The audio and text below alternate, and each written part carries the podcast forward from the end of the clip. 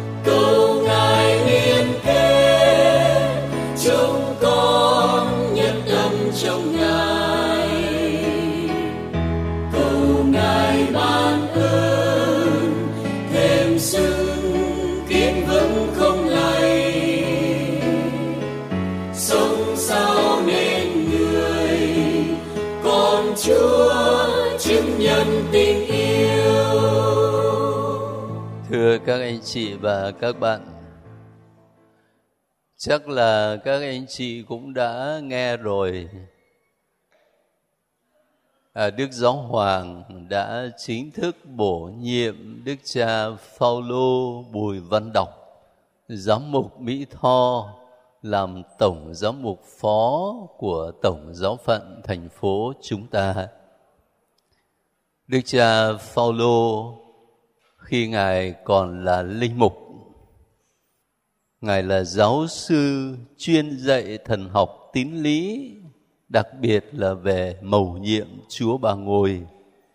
ngài dạy ở nhiều đại chủng viện lắm, sài gòn, hà nội, huế rồi ở trong hội đồng giám mục, khi ngài làm giám mục rồi, thì ngài được bầu để làm chủ tịch ủy ban giáo lý đức tin cho tới ngày hôm nay, tôi kể ra như vậy để thấy là đức tổng giám mục phó của giáo phận chúng ta là một giáo sư thần học có tiếng ở việt nam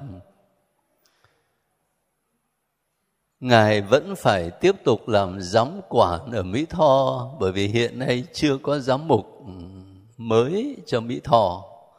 Thành thử ra Ngài sẽ phải đi đi về về giữa Mỹ Tho với Sài Gòn, vất vả lắm. Thì thời gian Ngài làm Tổng giám mục phó chắc cũng ngắn thôi, có thể dăm sáu tháng tôi đoán vậy thì ngài cũng có thời giờ để tìm hiểu rõ hơn về giáo phận thành phố chúng ta là một giáo phận đông dân và cũng đông nhân sự và ngay trong lúc này thì tòa tổng giám mục lại đang sửa chữa cả mấy tháng nay mà vẫn chưa có xong. Có khi phải đến cuối năm mới xong. Thế cho nên à, chúng ta mời ngài ở tạm ở bên chủng viện. Khi cái nhà tòa tổng giám mục sửa xong thì ngài mới về bên đó còn là ngày nào chính thức để đón ngài về đây và ra mắt với cộng đoàn dân chúa, thì tòa tổng giám mục sẽ báo sau Thế xin các anh chị à, cầu nguyện cho Đức Tổng Giám mục Phó của giáo phận chúng ta và cầu nguyện cho Hội đồng Giáo mục Việt Nam họp đại hội trong tuần tới có kết quả tốt đẹp. Thế hôm nay tôi có thấy thư nhiều lắm ở đây nên mà hôm nay thì không trả lời được. Cho tôi khất đến tuần sau nữa. Thì gặp lại các anh chị thì sẽ kể chuyện họp hội đồng giám mục và giải đáp thắc mắc sau vậy. Hôm nay mình nói đến điều răn thứ ba mà thông thường chúng ta gọi là điều răn thứ ba, giữ ngày Chúa Nhật. Nhưng mà trước khi nói đến cái chuyện giữ ngày Chúa Nhật đó, thì mình phải lần về cựu ước để thấy người ta giữ ngày sa bát làm sao chứ? Rồi làm sao mà trong cựu ước giữ ngày sa bát rồi đến thời tân ước của mình thì lại giữ ngày chủ nhật? Phải đi tuần tự như thế thành thử trước hết là phải trở về với cựu ước để xem ngày sa bát trong cựu ước có ý nghĩa gì. Tôi đã trích dẫn sẵn cho các anh chị và các bạn một vài câu kinh thánh căn bản ở đây. Ngày sa bát nhắc nhớ công trình tạo dựng ở trong sách xuất hành viết thế này, vì trong sáu ngày chúa đã dựng nên trời đất, biển khơi và muôn loài trong đó. Nhưng ngài đã nghỉ ngày thứ bảy. Bởi vậy đức chúa đã chúc phúc cho ngày sa bát và coi đó là ngày thánh. Cái câu này trích ra từ sách xuất hành nhưng mà trình thuật kể về việc Thiên Chúa tạo dựng vũ trụ vạn vật và con người trong vòng 6 ngày, rồi ngày thứ bảy Chúa nghỉ ngơi, thì cái trình thuật nó nằm ở sách nào? Ở sách sáng thế. Và ở trong sách sáng thế đó thì có mấy trình thuật về tạo dựng. Ở đấy tôi hỏi để các anh chị còn nhớ chứ nếu không quên hết rồi. Ở đây có những anh chị chưa có dự lớp kinh thánh đó thì tôi chỉ nói rất vắn tắt như thế này. Bởi vì cho đến ngày hôm nay vẫn có nhiều anh chị em giáo dân lấy làm thắc mắc. Chúa dựng nên mọi sự trong sáu ngày, ngày thứ bảy Chúa nghỉ ngơi thì nó có phù hợp với khám phá của khoa học hiện đại về sự hình thành vũ trụ và thế giới không? Câu hỏi rất là căn bản. Kinh Thánh không dạy chúng ta bầu trời vận chuyển ra sao, nhưng Kinh Thánh dạy chúng ta đường lên trời. Nghĩa là Kinh Thánh không dạy chúng ta khoa học, khoa học theo cái nghĩa khoa học tự nhiên nhưng mà kinh thánh dạy mình đường lên trời. Kinh thánh truyền thông cho chúng ta sứ điệp tôn giáo. Thế thì ở trong sách sáng thế có hai trình thuật về việc thiên chúa tạo dựng vũ trụ vạn vật và con người. Một trình thuật thì nói đến việc Thiên Chúa tạo dựng mọi sự trong sáu ngày. Rồi ngày thứ bảy thì Chúa nghỉ ngơi thế thì đừng bám vào đó. Mà phải thấy điều căn bản nằm ở chỗ này. Thiên chúa ngỏ lời với con người. Và để con người hiểu được thánh ý của chúa, thì chúa phải nói cái ngôn ngữ của loài người chứ, phải không? Ngôn ngữ của loài người bao giờ nó cũng gắn với một thời điểm lịch sử. Ví dụ chúng ta đang sống ở thế kỷ 21.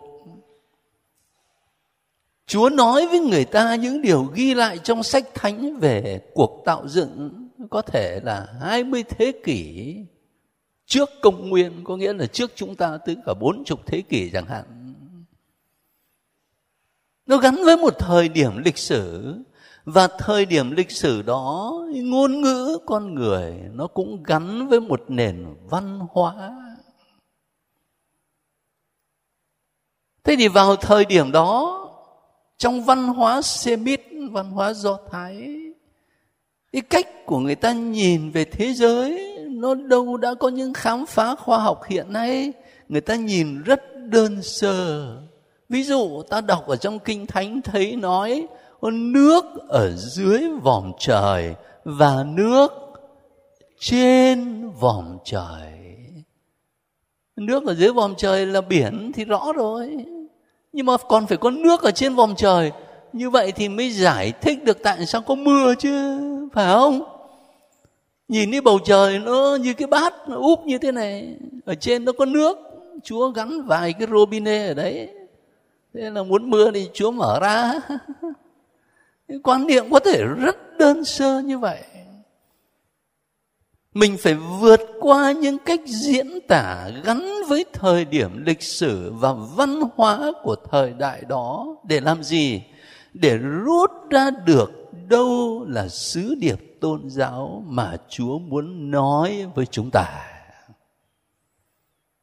Chúa muốn nói với chúng ta rằng, cái vũ trụ này không phải tự nhiên mà nó có không phải tình cờ mà nó có, không phải ngẫu nhiên mà nó có.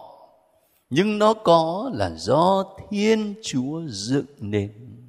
Và những gì thiên chúa dựng nên đều tốt lành. Và đỉnh cao của công trình tạo dựng đó là thiên chúa dựng nên con người theo hình ảnh của ngài. Nắm cái sứ điệp tôn giáo nó mới là điều quan trọng chứ đừng chỉ bám vào cách diễn tả nó gắn với một thời điểm lịch sử và một bối cảnh văn hóa. Thế tôi nói rất vắn tắt như vậy thôi bởi vì đây đâu có giờ để mà trở lại với sách sáng thế mà cắt nghĩa cho nó đầy đủ. Thành thử ra ý nghĩa đầu tiên của ngày sa bát đó, dựa vào sách xuất hành đó là ngày nhắc nhớ công trình tạo dựng của chúa rồi ngày thứ bảy, chúa nghỉ ngơi. Đức hồng y của chúng ta là nổi tiếng về cái sự ờ, nghỉ ngày thứ bảy này bởi vì ngài cứ khuyên các cha là đức chúa trời làm việc cũng chỉ có sáu ngày thôi là ngày thứ bảy là chúa nghỉ. Cho nên các cha cũng vậy, mỗi một tuần làm việc thì phải dành ra một ngày nghỉ, lấy lại sức khỏe, thể xác tinh thần mà phục vụ dân chúa.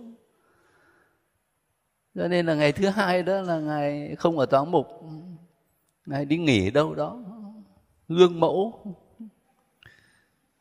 Mẫu này là theo mỹ đó. Tôi thấy ở bên mỹ cũng vậy. Thế rồi tình cờ có hôm có một uh, cụ cao tuổi giáo dân ở xứ nào đó cụ ấy lên cụ ấy kiện tôi là ông cha xứ của con, cứ thứ hai là ông không có làm lễ. Rồi vào hỏi thì là ông ấy lại bảo rằng, Đức Hồng Y nói Đức Chúa Trời cũng chỉ làm có 6 ngày thôi, Phải nghỉ một ngày. Tôi mới kể cho Đức Hồng Y nghe Ngài chỉ ngồi ngài cười. Thế là cái sứ đó là thứ hai, khỏi đi lễ. Cả sứ nghỉ, bởi vì cha sứ không làm lễ mà. Như vậy có ổn không nhỉ? Ý nghĩa thứ nhất của ngày sa bát là như vậy. Ý nghĩa thứ hai của ngày sa bát đó đó là ngày nhắc nhớ biến cố xuất hành. Biến cố thiên chúa giải thoát dân israel ra khỏi ách nô lệ ai cập. Chúng ta đọc được câu này trong sách đệ nhị luật. Các anh chị có hứng thì đọc chung với tôi này. Ngươi hãy nhớ Ngươi đã, đã làm nô lệ tại đất Ai Cập. Và Đức Chúa Thiên Chúa của ngươi đã giang cánh tay mạnh mẽ uy quyền đưa đưa ngươi ra khỏi đó.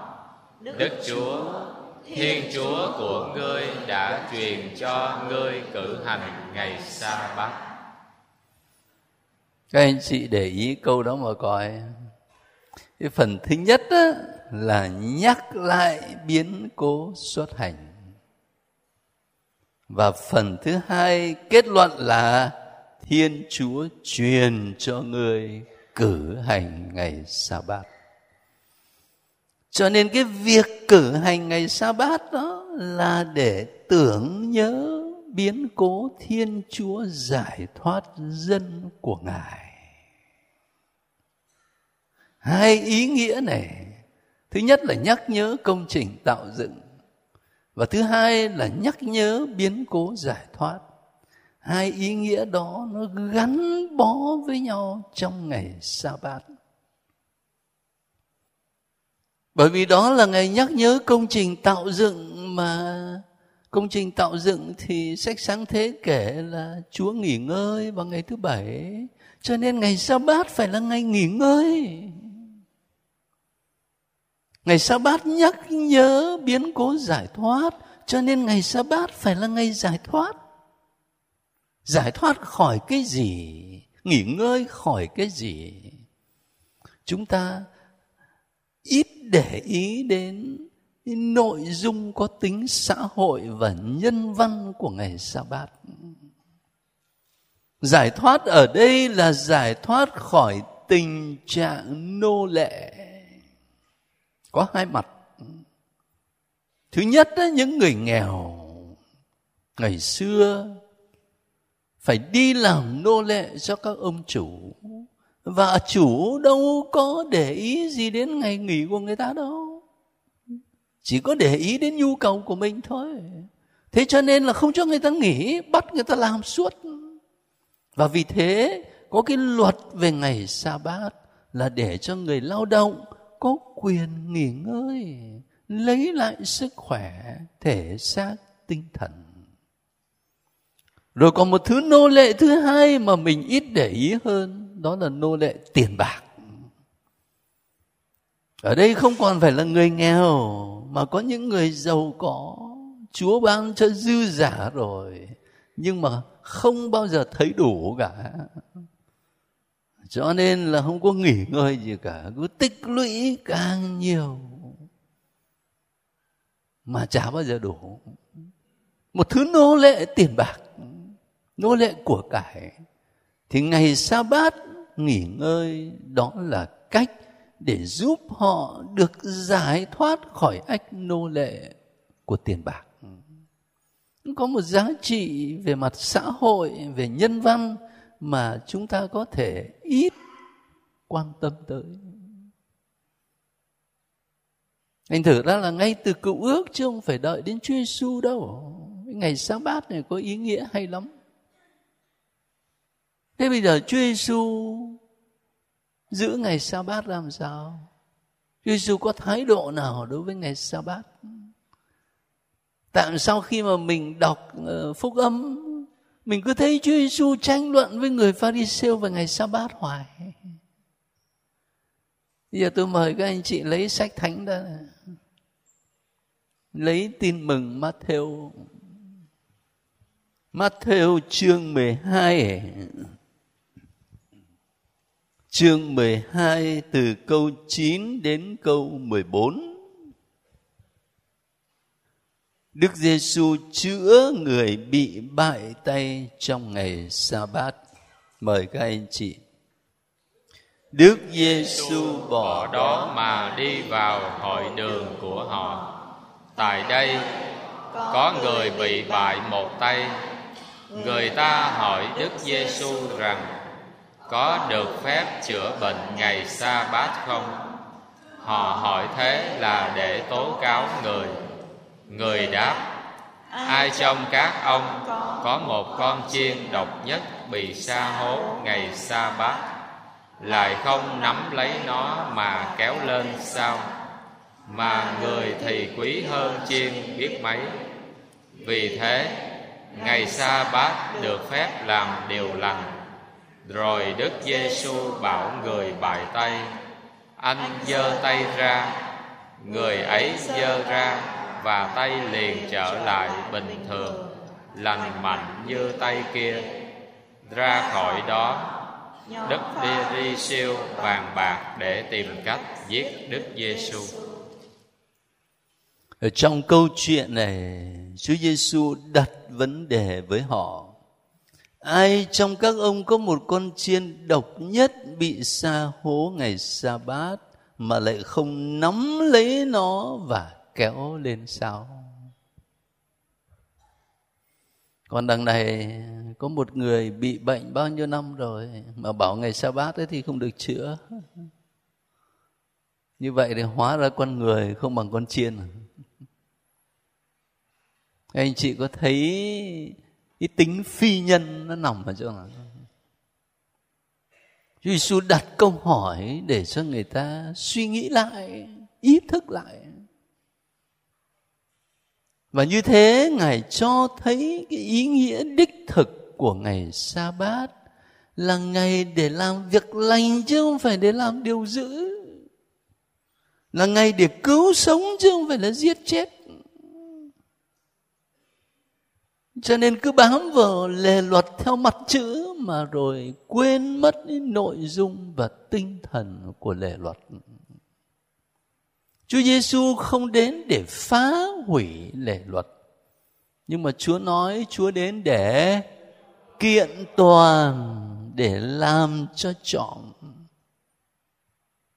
và điều đau đớn nhất ở trong câu chuyện này là câu kết luận, ra khỏi đó nhóm Pharisêu bàn bạc để tìm cách giết Chúa Giêsu. Cho nên đâu có phải là cứ rao giảng chân lý, cứ làm việc tốt thì người ta theo đâu. Không chắc ạ. À. Khi người ta đã có dã tâm rồi thì nhiều khi chính chân lý mà mình rao giảng chính việc lành mà mình thực hiện lại làm cho người ta tức tối hơn người ta tìm cách người ta triệt tiêu đấy là thân phận của các ngôn sứ và Chúa Giêsu là ngôn sứ vĩ đại. Rồi ngài cũng chịu chung một thân phận với các ngôn sứ trong cựu ước. Thế cho nên ờ, ở phần ngày sa bát trong cựu ước, tôi kết thúc bằng cách đặt câu hỏi là Chúa Giêsu có thái độ nào với ngày sa bát và bản văn vừa rồi giúp cho chúng ta thấy thái độ của Chúa Giêsu. Thế bây giờ từ ngày sa bát trong cựu ước mời các anh chị chuyển sang Chúa Nhật có nghĩa là ngày của Chúa. Ở Việt Nam mình ấy, người ta sợ cái từ Chúa rồi người ta đổi thành chủ nhật. Hồi trước là có báo tuổi trẻ chủ nhật bây giờ cũng sợ cả chủ nữa, nó thành tuổi trẻ cuối tuần. Hỏi phải nhắc đến chúa với chủ, thế là xong.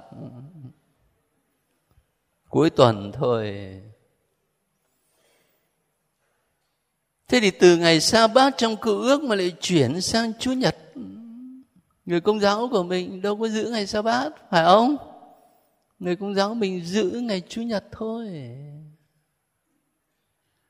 ngày Chúa nhật là ngày thứ nhất trong tuần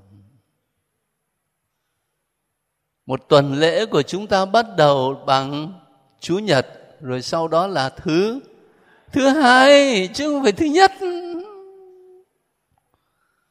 cho nên Chúa Nhật là ngày thứ nhất trong tuần.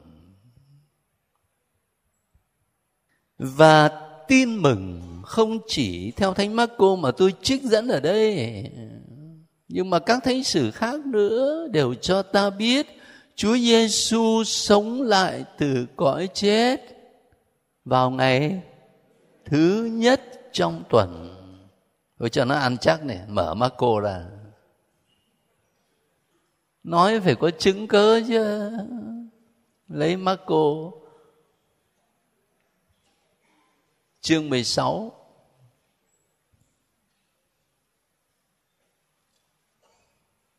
chương 16 câu 1 cho đến câu 2 vừa hết, ngày sa bát bà Maria Magdala với bà Maria mẹ ông Jacobe và bà Salome mua dầu thơm để đi ướp xác Đức Giêsu. Sáng tinh sương ngày thứ nhất trong tuần, lúc mặt trời hé mọc, các bà ra mộ. Rồi. Tới đó là được rồi. Vừa hết ngày sa bát thế lúc nào thì hết ngày sa bát lúc nào hết ngày sa bát thứ bảy à ngày sa bát là ngày thứ bảy mà người do thái người ta tính ngày từ lúc nào? Từ 6 giờ chiều, phải không? Cho đến làm sao? 6 giờ chiều hôm sau. Rồi. Như vậy là hết ngày sa bát thì là các bà ấy chuẩn bị đồ đạc để đi thăm nuôi. Sáng sớm ngày thứ nhất trong tuần sáng sớm tinh sương ngày thứ nhất trong tuần, lúc mặt trời hé mọc Thánh mà cô nói chi tiết rất là rõ cho nên Chúa Giêsu sống lại từ cõi chết vào ngày thứ nhất trong tuần. Vậy thì Chúa Nhật là ngày thứ nhất trong tuần, và điều quan trọng là ngày Đức Kitô phục sinh. Đấy, đối với Kitô hữu chúng ta, đó là ngày Đức Kitô phục sinh. Rồi bây giờ nhớ lại những gì vừa mới nói về ngày sa bát. Ngày sa bát thứ nhất nhắc nhớ công trình tạo dựng. Thứ hai, ngày sa bát nhắc nhớ biến cố giải thoát, biến cố xuất hành. Thế thì cũng vậy. Ngày Chủ nhật, ngày thứ nhất trong tuần tưởng nhớ Đức Kitô phục sinh. Ngày đó cũng nhắc nhớ chúng ta công trình tạo dựng không chỉ là công trình tạo dựng lần thứ nhất, mà là công trình tạo dựng mới Đức Kitô phục sinh khai mở một công trình tạo dựng mới. Rồi thứ hai đó, cũng nhắc nhớ biến cố giải thoát.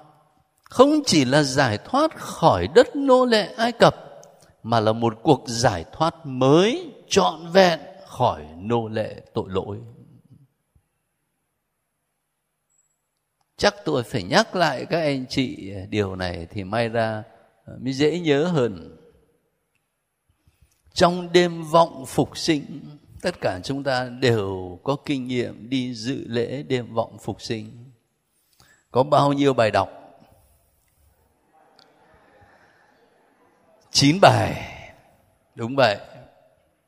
Nhưng mà thông thường đó thì ở các giáo sứ mình đọc mấy bài? Đọc bốn bài thôi. Ai muốn nghe đầy đủ thì đi ra nhà kín này.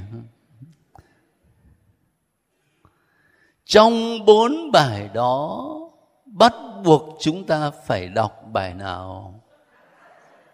Xuất hành là chắc rồi bài nào nữa? Sách sáng thế nữa.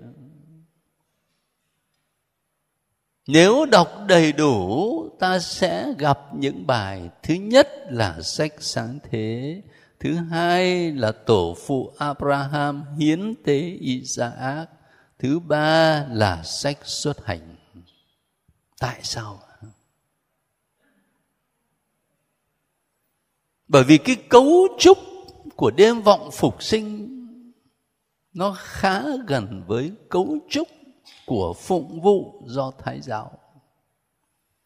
Trong do thái giáo, người ta nói đến bốn đêm quan trọng nhất trong lịch sử của thế giới. Đêm thứ nhất là đêm thiên chúa tạo dựng trời đất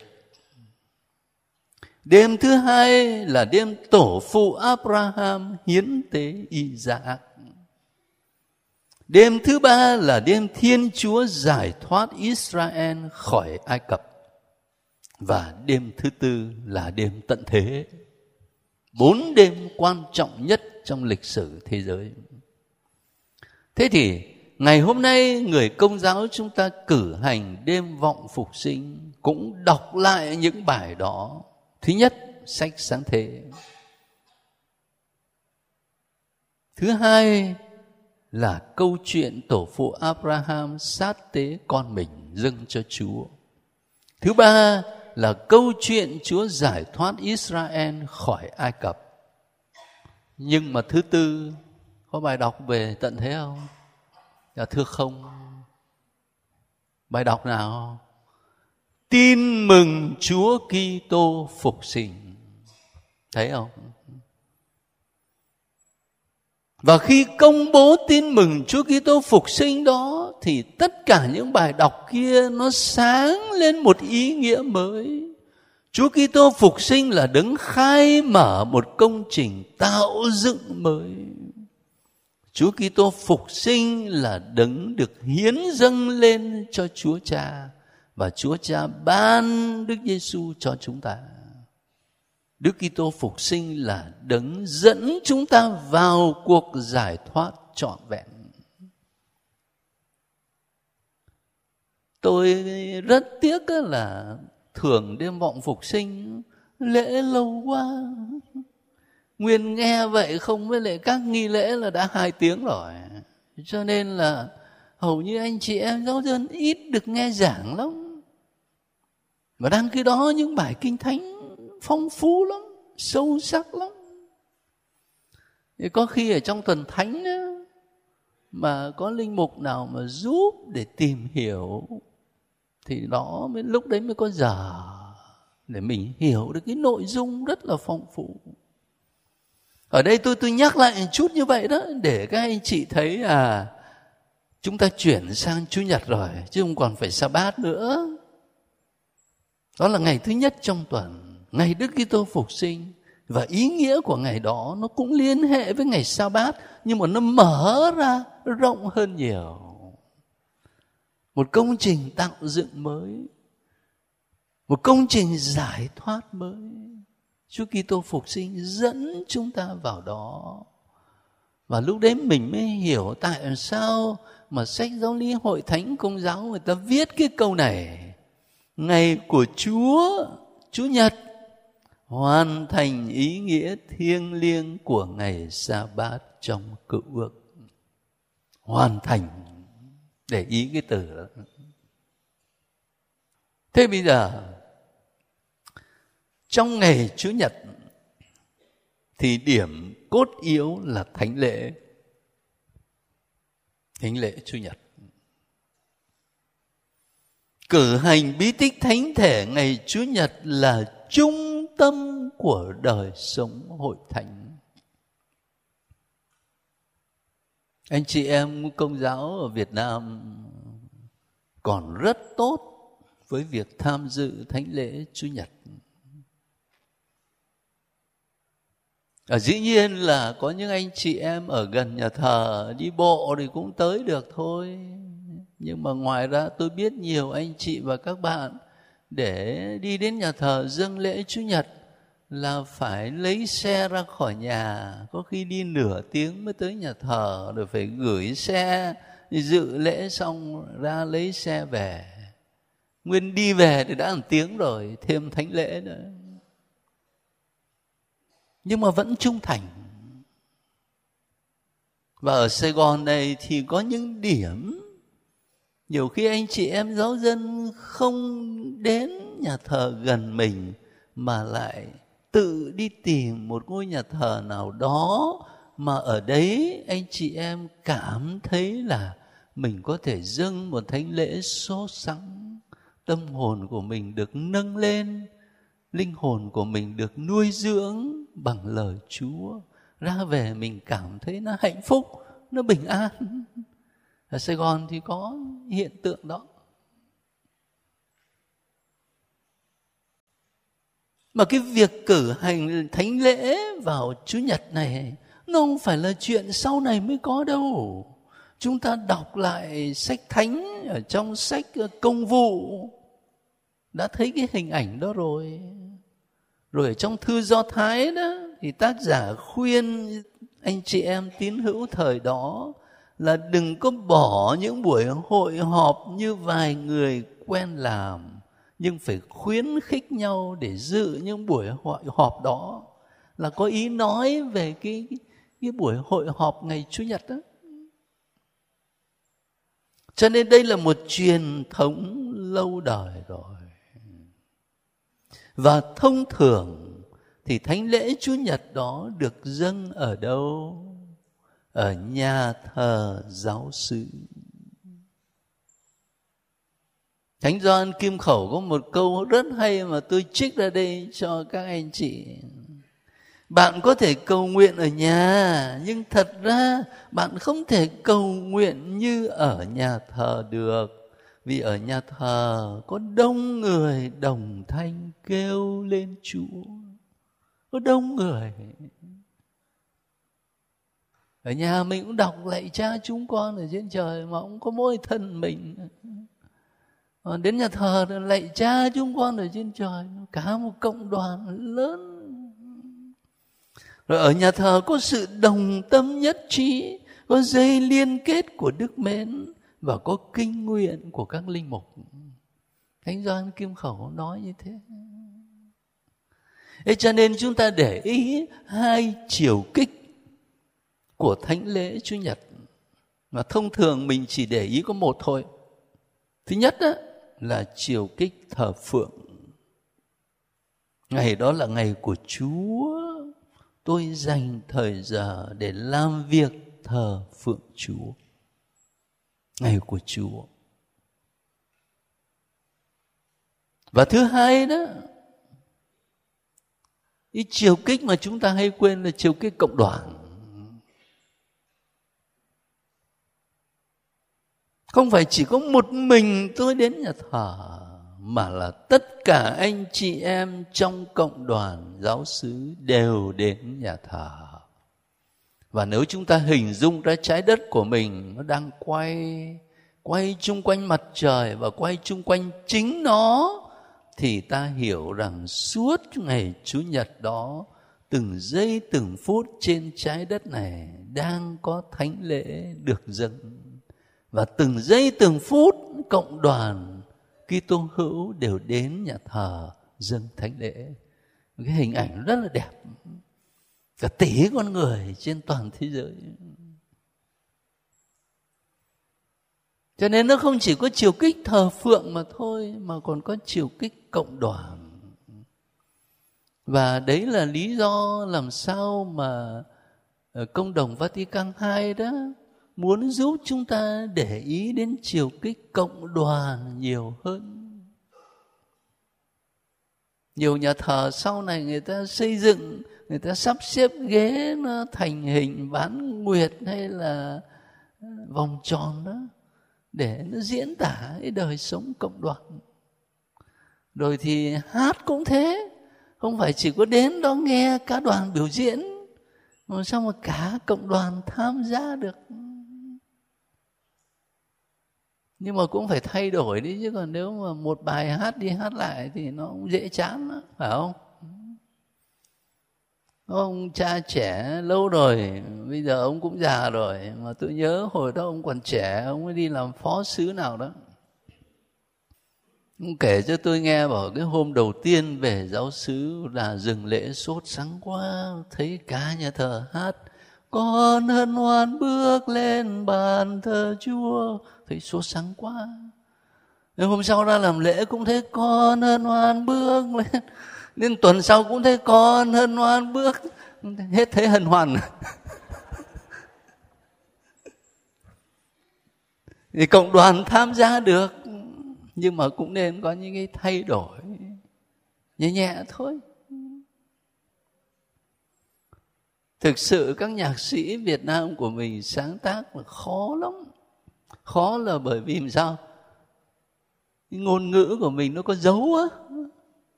Nó có dấu. Cho nên ờ, nó không có dấu thì người ta diễn tả nó dễ. Còn có dấu thì nó phải theo dấu chứ.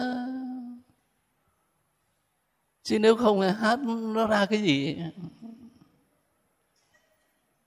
Như tội nghiệp chẳng hạn như là nhạc sĩ Francisco đâu có rất nhiều bài hay có cả những cái bài về hôn phối mà trong đó là ban cho có đôi đó mà nó cứ hát ra là bán chó có đôi khó lắm tiếng việt mình là khó lắm. Còn những ngôn ngữ âu châu á, thì nó không có cái dấu đó thì thử ra tôi thấy họ đơn giản lắm. Chỉ có một anh ca trưởng ấy lên anh sướng cái câu điệp khúc đó thôi cả nhà thờ đáp lại dễ dàng lắm. Thế thì cái việc hát cộng đồng ở trong nhà thờ là cũng có ý diễn tả tính cộng đoàn. Chúng ta phải nhìn nhận thật cái điều này. Là nhiều khi cùng đến nhà thờ dâng thánh lễ, nhưng mà ở những nhà thờ lớn của thành phố không ai biết ai hết. Phải không? Không ai biết ai hết. Người ta gọi cái đó là tính vô danh. Mỗi người chỉ biết có mình thôi. Và là kẻ xa lạ đối với người khác. Cho nên người người ta người ta cảm thấy mình như là kẻ vô danh và không cảm nhận được những bầu khí gia đình của cộng đoàn những nhóm nhỏ mà ở đây người ta nhắc đến tin lành nhiều, họ được cái đó. Nhiều khi chỉ có năm, bảy chục người thôi, trong cái nhà thờ nhỏ nhỏ. Nhưng mà biết nhau, rồi hỏi han trò chuyện với nhau, nó tạo ôi bầu khí. Ở bên tây phương mà cụ thể thì tôi không sống ở pháp, mà sống ở mỹ mấy năm thì tôi thấy thì các linh mục thì có thói quen là lễ xong rồi đứng ở cuối nhà thờ, bắt tay chào hỏi người ta. Nó cũng tạo cái sự thân thiện. Nhưng mà mình nghĩ đến hồi đó tôi nhà thờ đức bà, bảo về nhà thờ đức bà mà đứng mà bắt tay thì không biết là bao giờ mới xong. Mà lễ này, cách lễ kia có một tiếng à? Hay là tiếng 15 phút à? Thì nói những cái chuyện đó để muốn ờ, nhấn mạnh với các anh chị là có cả hai chiều kích. Thứ nhất là thờ phượng chúa và thứ hai là chiều kích cộng đoàn. Mà bởi vì thánh lễ chủ nhật có vị trí trung tâm trong ngày của chúa như thế, cho nên người công giáo chúng ta, giáo luật ghi rõ ràng này các tín hữu buộc phải tham dự thánh lễ Chúa Nhật và những ngày lễ buộc khác.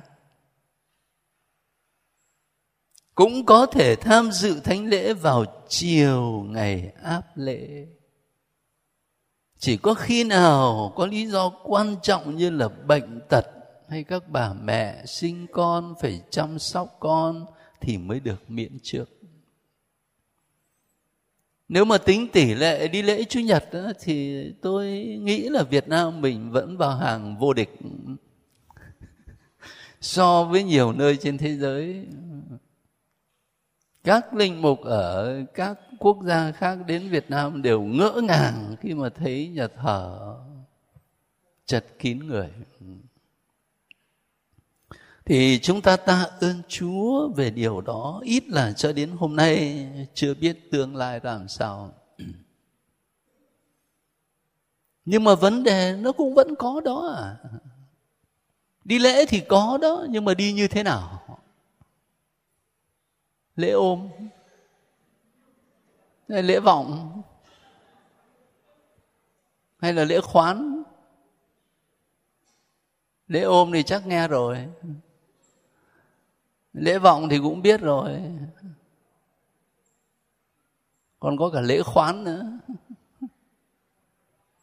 Tôi học được cái từ lễ khoán này là từ một người giáo dân lớn tuổi. Ông ấy dùng cái từ lễ khoán để ông nói về một linh mục làm lễ nhanh như chớp vậy. Lễ chủ nhật mà có 20 phút là xong. Cái câu hỏi đặt ra đó là mình có đi, nhưng mà mình đi tham dự thánh lễ như thế nào? Với tất cả ý thức, đức tin của mình, hay là làm cho nó qua? Rồi tự nhủ trong lòng như thế là đúng luật rồi, không phải xuống hỏa ngục ừ, ừ, ừ, được lên thiên đàng rồi. Chứ còn thì tỷ lệ đi lễ thì còn khá lắm thêm cái điều này nữa, không liên quan trực tiếp đến chúng ta, nhưng mà các anh chị cũng nên biết để mà hiệp thông. Ở những nơi không thể có thánh lễ vì thiếu thừa tác viên chẳng hạn, thì hội thánh khuyến khích tham dự phụng vụ lời chúa. Ở sài gòn chúng ta thì đâu có thiếu linh mục dâng lễ đâu nhưng mà hãy nghĩ đến những vùng xa xôi coi hãy nghĩ đến giáo phận hưng hóa có linh mục mà mỗi chủ nhật phải đi 300 cây số, cả đi cả về để làm lễ cho người ta coi. Hãy nghĩ đến những vùng xa xôi hẻo lánh mà mỗi năm may ra chỉ được một hai lần người ta mới cho phép linh mục đến làm lễ. Chúng ta phải nhớ đến anh chị em mình, cầu nguyện cho họ tôi nhớ ngày xưa đức hồng y tụng ở hà nội, ngài còn sống ấy. ngài viết thư cho tôi, ngài nói là ngài tự động ngài lấy một số băng giảng của tôi thế ngài mới giải thích là tại sao mà ngài làm như thế? Là vì có những nơi không có linh mục. Ngài mới phát cho họ một cái máy kèm theo một bộ băng. Thế đến chủ nhật, họ tụ lại đó này họ đọc kinh, rồi sau đó họ nghe giảng. Đấy, đó là một cái hình ảnh rất là cụ thể. Mà chúng ta sống ở sài gòn nó đầy đủ, có cái mình quên mất.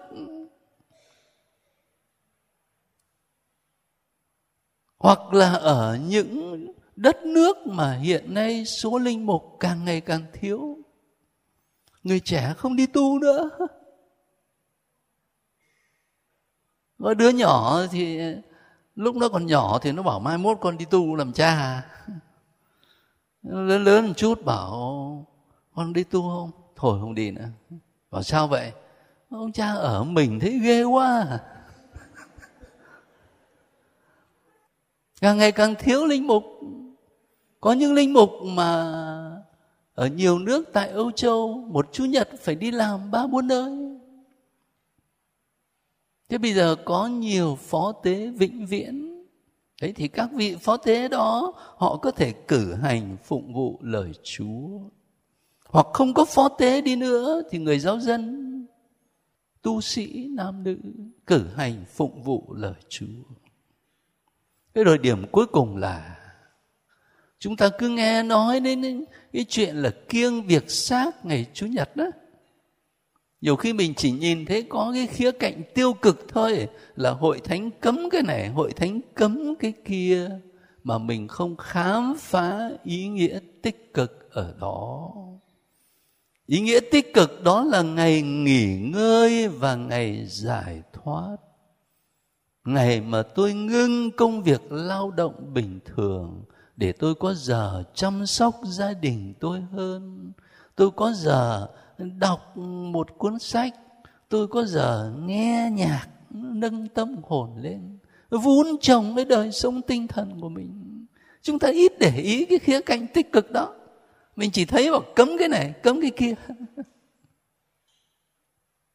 những anh chị em công nhân mà đang làm ở bên chủng viện, hầu hết họ là người ngoài công giáo. Tôi thấy chủ nhật họ cũng làm. Tôi cũng hơi áy náy. Tôi hỏi mấy anh kỹ sư và sao chủ nhật mà không để cho người ta nghỉ? Tôi đâu có ép phải làm việc gì đâu. Anh bảo đi cha thông cảm là vì anh em thì họ đều ở quê họ lên đây họ lao động kiếm sống họ cũng ở trọ chỗ này chỗ kia. Mà chủ nhật mà cho nghỉ đâu không biết làm gì chỉ có nhậu. Rồi nhậu rồi lại, lại sinh chuyện đó. Rồi đến hôm sau lại còn không đi làm được nữa. Rồi nhậu đã quá. Thành thử ra đề nghị với họ thì chính họ, họ cũng muốn đi làm. Họ có thêm thu nhập để mà lo cho gia đình thì tôi cũng kể cái câu chuyện đó. Anh em đó là ngoài công giáo hết. Để chúng ta thấy được ờ, cái ý nghĩa tích cực của cái việc là mình nghỉ ngơi ngày chủ nhật, lo cho đời sống tinh thần, đời sống tâm linh nhiều hơn, cho sự phát triển toàn diện của con người. Thôi chúng ta ngưng ở đây bởi vì tới giờ rồi rồi tuần sau như đã thông báo, các anh chị nghỉ ở nhà như là chủ nhật vậy.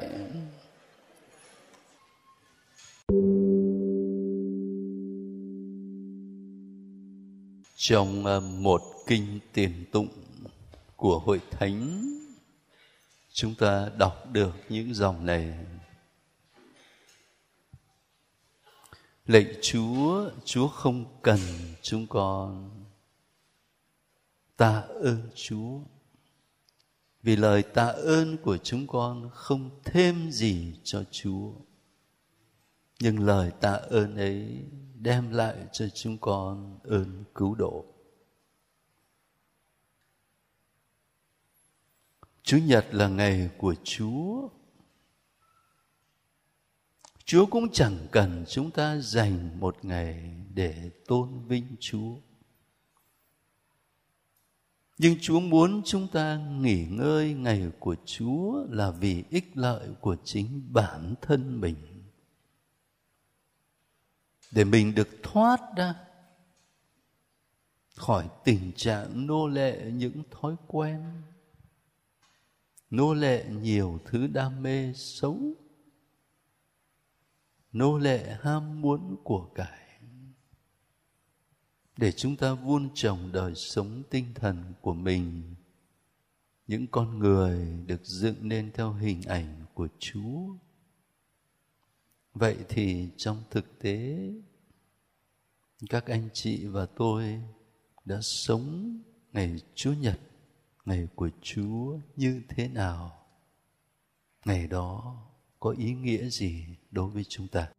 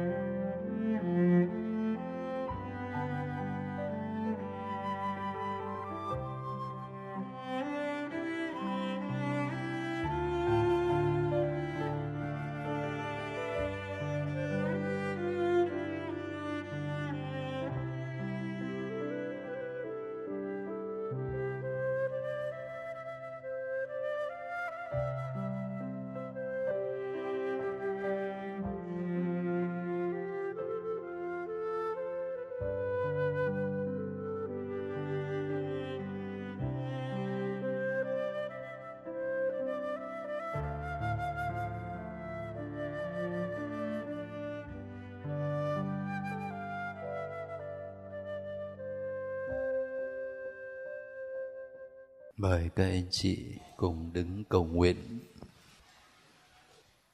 Chủ nhật là ngày của Chúa để nhắc nhớ chúng ta, chính Chúa mới là đấng làm chủ cuộc đời mỗi người chúng ta và là chủ của cả lịch sử này. Chúng ta nhìn lên mẹ Maria là tấm gương sống với tâm tình để Chúa làm chủ cuộc đời của mẹ. Cầu xin với mẹ giúp chúng ta sống được tâm tình đó.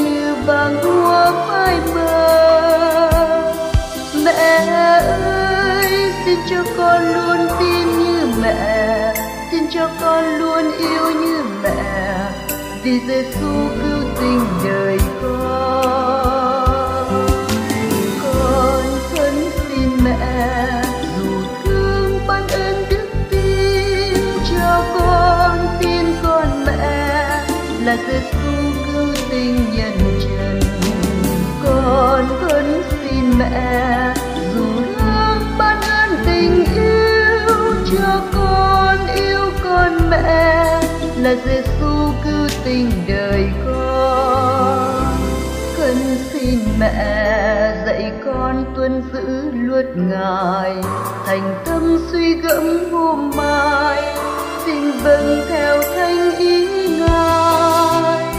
Mẹ ơi, xin cho con khiêm cung như mẹ, xin cho con xin vâng như mẹ, vì Giêsu cứu tình đời con.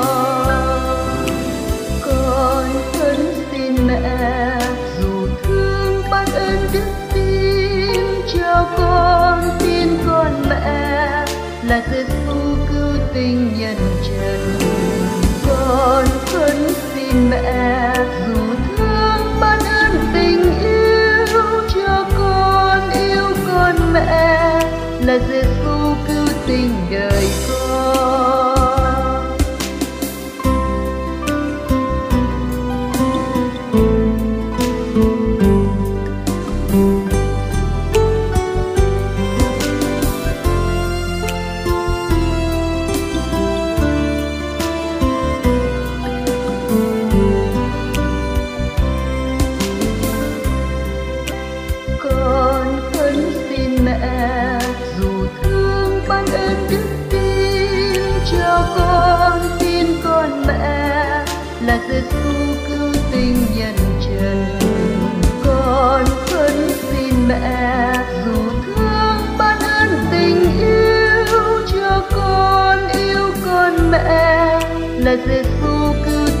đời con. Con xin mẹ dìu con đi giữa cuộc đời. Niềm tin thắp sáng nơi nơi, cho danh thiên chúa sáng ngời. Mẹ ơi, xin cho con trung kiên như mẹ, xin cho con hân hoan như mẹ. Vì Giêsu cứu tình đời con.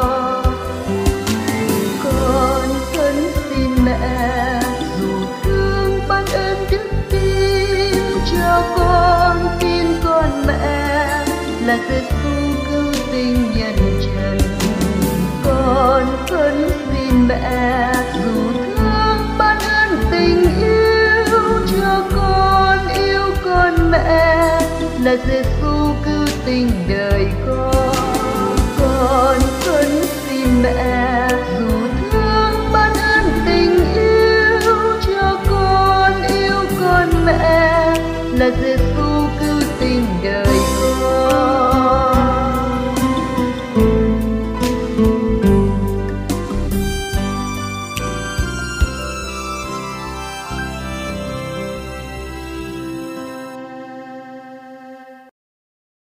Chúa ở cùng anh chị em. Hãy chúc tụng danh Chúa.